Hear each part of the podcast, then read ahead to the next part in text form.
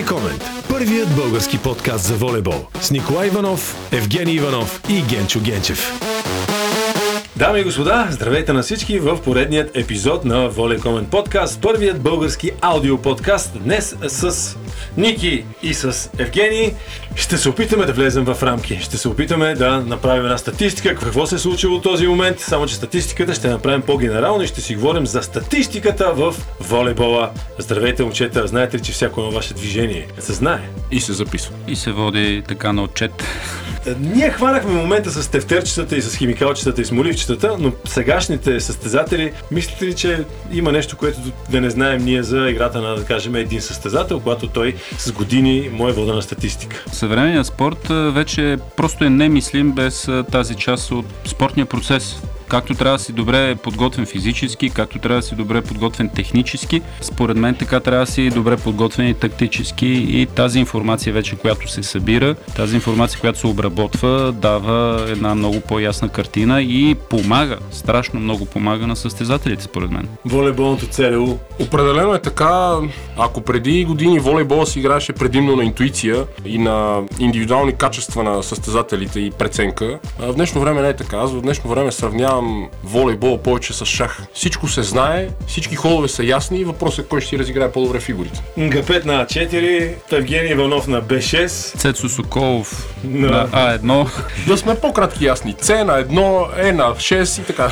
Добре, вие така виждали сте статистика за вашата игра и били ли сте очудени в първия път, когато ви се е случило това? Определено да, защото докато си на игрището играеш под влиянието на емоции, много често ти се струва, че си направил някакви невероятни неприятни неща или пък, че си играл лошо. След това, като погледнеш цифрите, всъщност те могат да кажат корено различно от, от това, което ти си усетил. Може би точно там е момента, в който всеки един състезател започва да разбира каква е ползата от статистиката. Защото не емоциите са тези, които трябва да те водят в важните моменти, в важните матчове, а точно обратното ефективността, това какво си направил, това какво не си направил добре, как се справил в дадени моменти. Какво да, да кажем? Значи момчета с компютрите, които стоят отзад на игрището, вече са неразделна част от всеки един професионален и уважаващ себе си отбор, който се стреми да побеждава и да печели. Дълги години това нещо тук в България се неглижираше, за голямо съжаление, и си мислеше, че може да мине и без тях. Абе сега голяма работа там, той само седи, цъка си на компютъра, може и игрички да си играе. Да. Мисля, че и при нас вече нещата се поразвиха. Тук може само да споменем като една интересна информация за нашите слушатели, че тази статистика, системата просто, която се занимава вече така много усилено с анализирането на волейболни матчове, може да я споменем. Data Project, тя е основана чак през 1982 година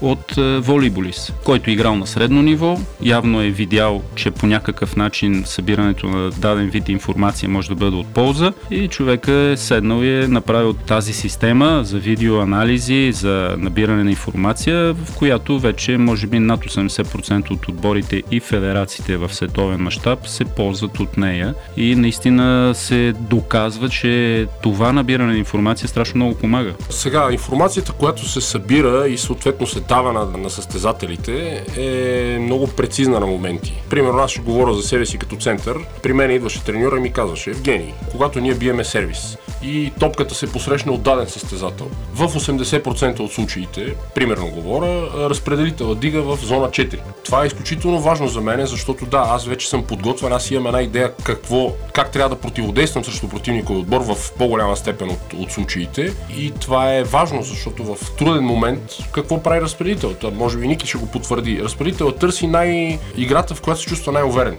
или състезател, в който се чувства най-уверен. И ако на базата на 10 или на 20 мача, от които е извадена статистика, се потвърждава, че той в такава ситуация дига на еди кой състезател, ми аз предварително знам, че ще е там. Отиваме двама, отиваме трима, правиме най-доброто. Ако успеме да го спреме, точка за нас. Най-лошото за един разпределител е да бъде като отворена книга.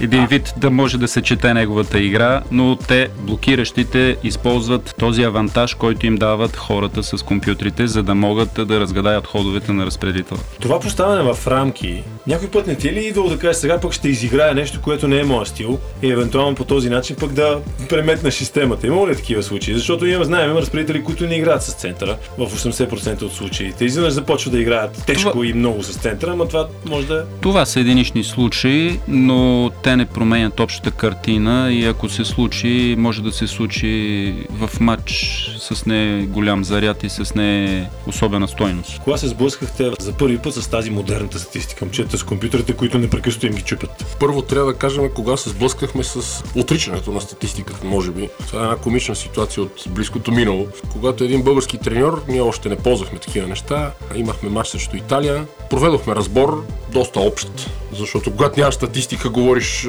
доста общи неща.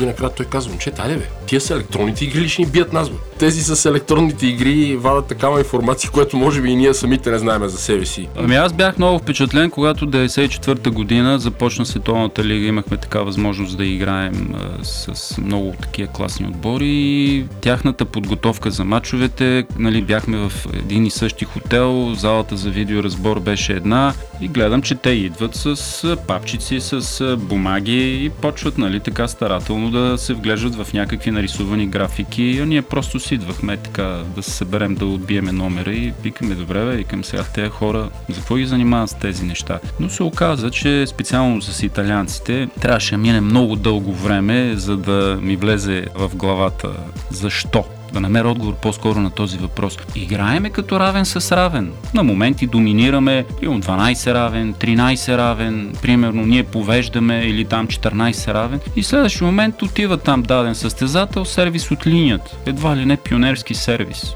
или умекотяват, или играят на двойна блокада, с което примерно ние не можем да се справим. Защо? Имаме перфектно посрещане, перфектно разпределение, перфектна атака, но те просто са знаели какво могат да очакват. Ние играем на системата силно на празно, а те играят на електронни игри. Като казахме специалисти, сега предлагам да включим един от доените, пионерът в статистиката. Ами да, той може би най-точно може да ни каже кога наистина за първи път в България се е появила тази система за видео и статистически анализи. Да, да включим в разговора ни Боян Пантелеев. Ало, Бояне, здравей, Ники Иванов се обажда. Здрасти, Ники. Днешната тема е за статистиката в съвременния волейбол. Ти си човека, първият човек, който се занимава с тази вид дейност в България. Кога започна всичко за теб в света на цифрите и посоките? Далечната 2000 година се видяхме с Сашо. Сашо Попов. Ми каза, че, да, и ми каза, че е имало някакъв софтуер, който обаче никой не знаеше какво прави, що прави и искал да вземе. И така полека полека купихме софтуера, нямаше кой да ми каже една дума, трябваше сам да се обучавам. Това общо взето от тогава започна всичко. Здравей, Бояне, аз съм Евгений.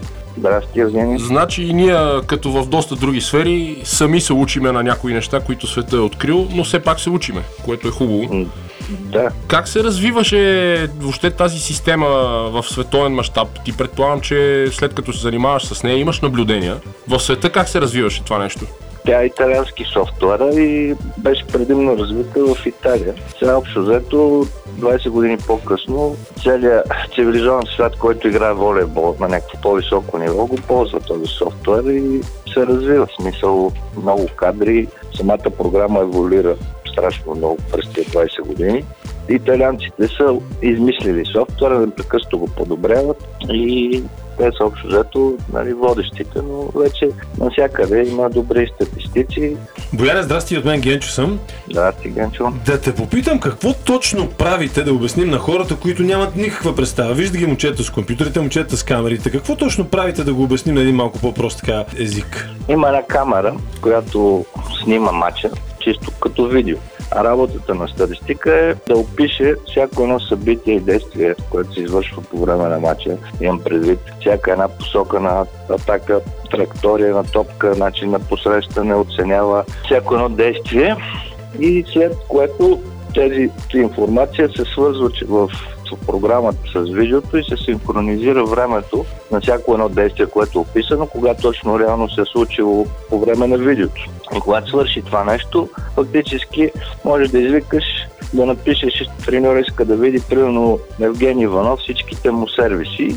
Програмата го вади и ги показва една след друга през някакъв период от време. Същото и за атака и така нататък. Тоест, треньора и спортно-техническия щаб получава тази информация, нали, статистически лайф по време на матча, видеото веднага след матча, за да може да се анализира поведението не само на нашия отбор, но и на противника. Така като те слушам тебе, сещам се за едно момченце във филма Матрицата, което седеше пред един компютър, всички виждаха реален свят, а той виждаше цифри. И ти ли виждаш така мача в цифри? Горе-долу, тук сега миналото лято имах възможност да гледам по телевизията няколко мача и си дах сметката, че много давна не съм гледал мач като за палянко. Ми просто седа отзади и гледаме ни посоки, пише ни кодове и матча протича по съвсем друг начин в главата ми. Хората, като гледаме матч нормално, си гледаме топката, как фърчи, къде отива и така нататък. И се кефиме, примерно на реакции, на това, което завладява феновете, като гледат волейбола. Пък аз си гледам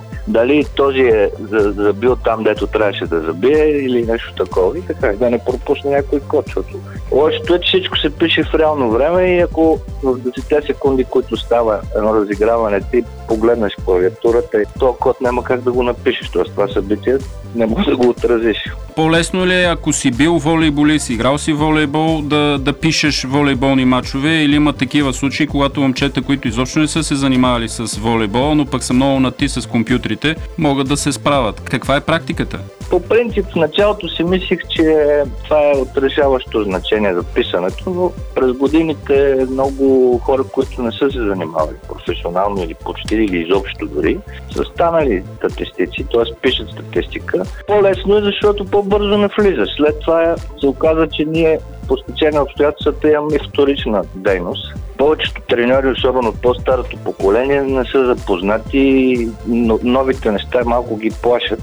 И те общо взето работата би трябвало да е разделена на две, на писане на статистика и след това анализиране, което би трябвало да е работата на треньора.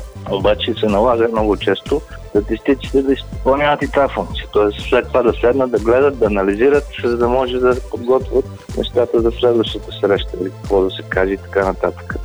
Ако си бил волейболист, специално за анализирането, много повече ще ти помогне това нещо, отколкото за самото писане. То, крайна сметка, е някакъв механичен процес. А има ли някои състезатели, които са по-непредвидими или по-технични, нека кажем, които трудно можеш да ги вкараш в някаква рамка, трудно можеш да извадиш някаква закономерност в действията им?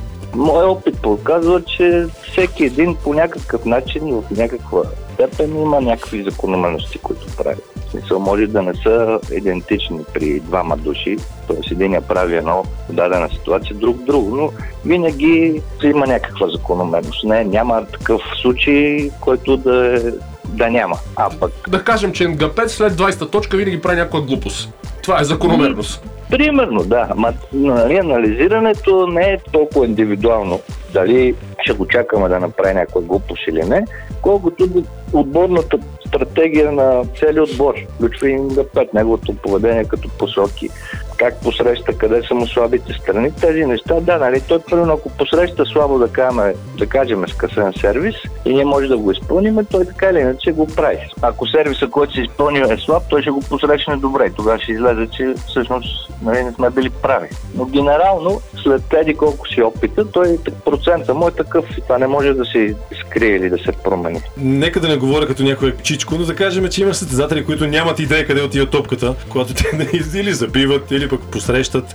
Тези не ги хваща програмата, нали? Те са много тия, дето... дето не ги хваща програмата.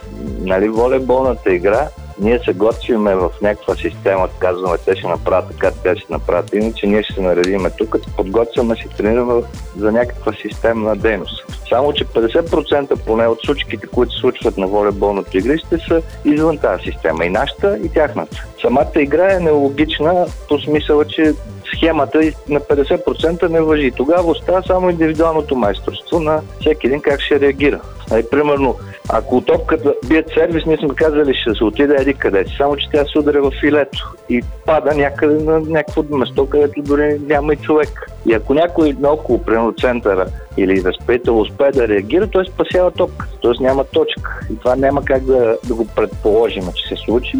И ако той има умение, ще го направи. Нещата са в 50 на 50. Ние просто се опитваме да помогнем малко в идеалните ситуации, когато всичко става по учебника. Когато е странна ситуация, тогава става само индивидуалното майсторство на състезатели. А каква е разликата между ефективност и успеваемост? Има ли разлика? Еми, има разлика, защото ефективността е, примерно, за да го обясна по-просто, ако някой забие 10 топки и отиграе 5, той има 50% успеваемост. 5 се отиграл. Но ефективността се изчислява по формула, която се включват и другите 5 и зависимост от това дали ги е сбъркал или са останали в игра, това влияе вече на процента на ефективността му. Докато успеваемостта просто колко си отиграл от целият сбор. Какво е отношението на съвременните създатели към скаутинга? Проявяват ли интерес или просто така дежурно?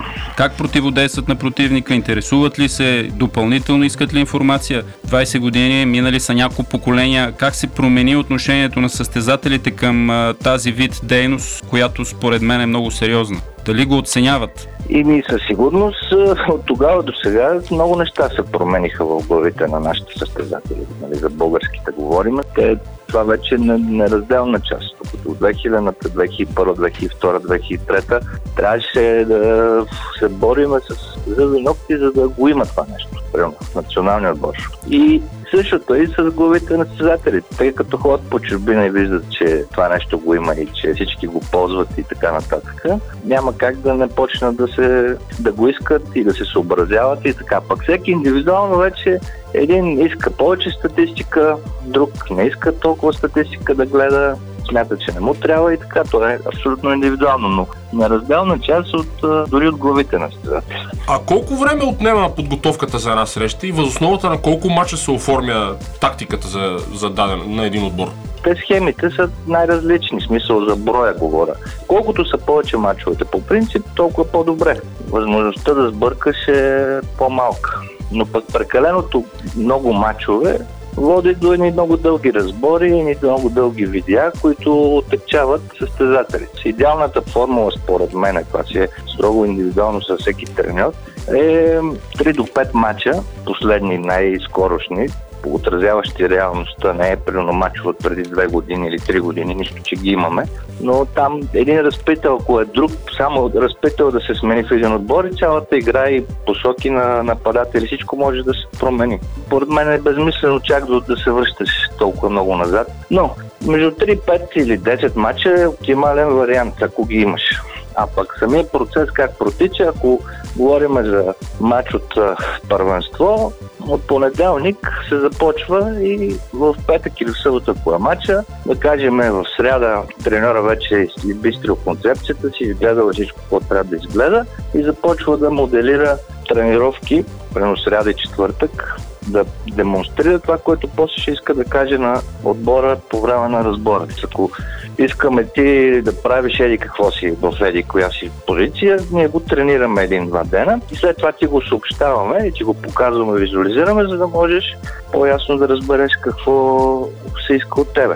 Ако мачовете са на турнирен принцип, тогава нещата се забързват доста. С днеска играем, но утре сме с друг противник. Сутринта няма да има време за тренировка, просто се събереме, ще, видео ще се гледа, ще дадат насоките и задачите и това е.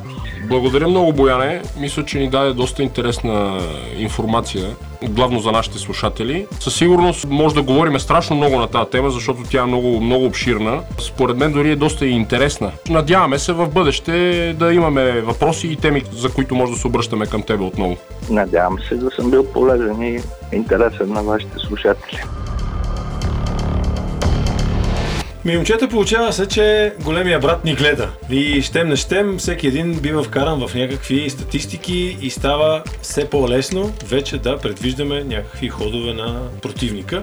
Но пък резултата е, че винаги има някой дет не знае къде му отива топката и има и така интересни моменти. И няма ние как да разберем, дори с съвременните програми. Винаги има хора, които са извън системни играчи. Във всеки един отбор има по такъв индивид, който така от време на време вкарва смут в системата, когато, както както каза Боян Пантелев. Едно нещо трябва да кажем, че вече съвременният спорт без този вид дейност е немислим. Дами и господа, слушайте Комен подкаст всяка сряда в страницата Волей Комен във Facebook или на voleycomen.bg. Волей Комент. Първият български подкаст за волейбол с Николай Иванов, Евгений Иванов и Генчо Генчев.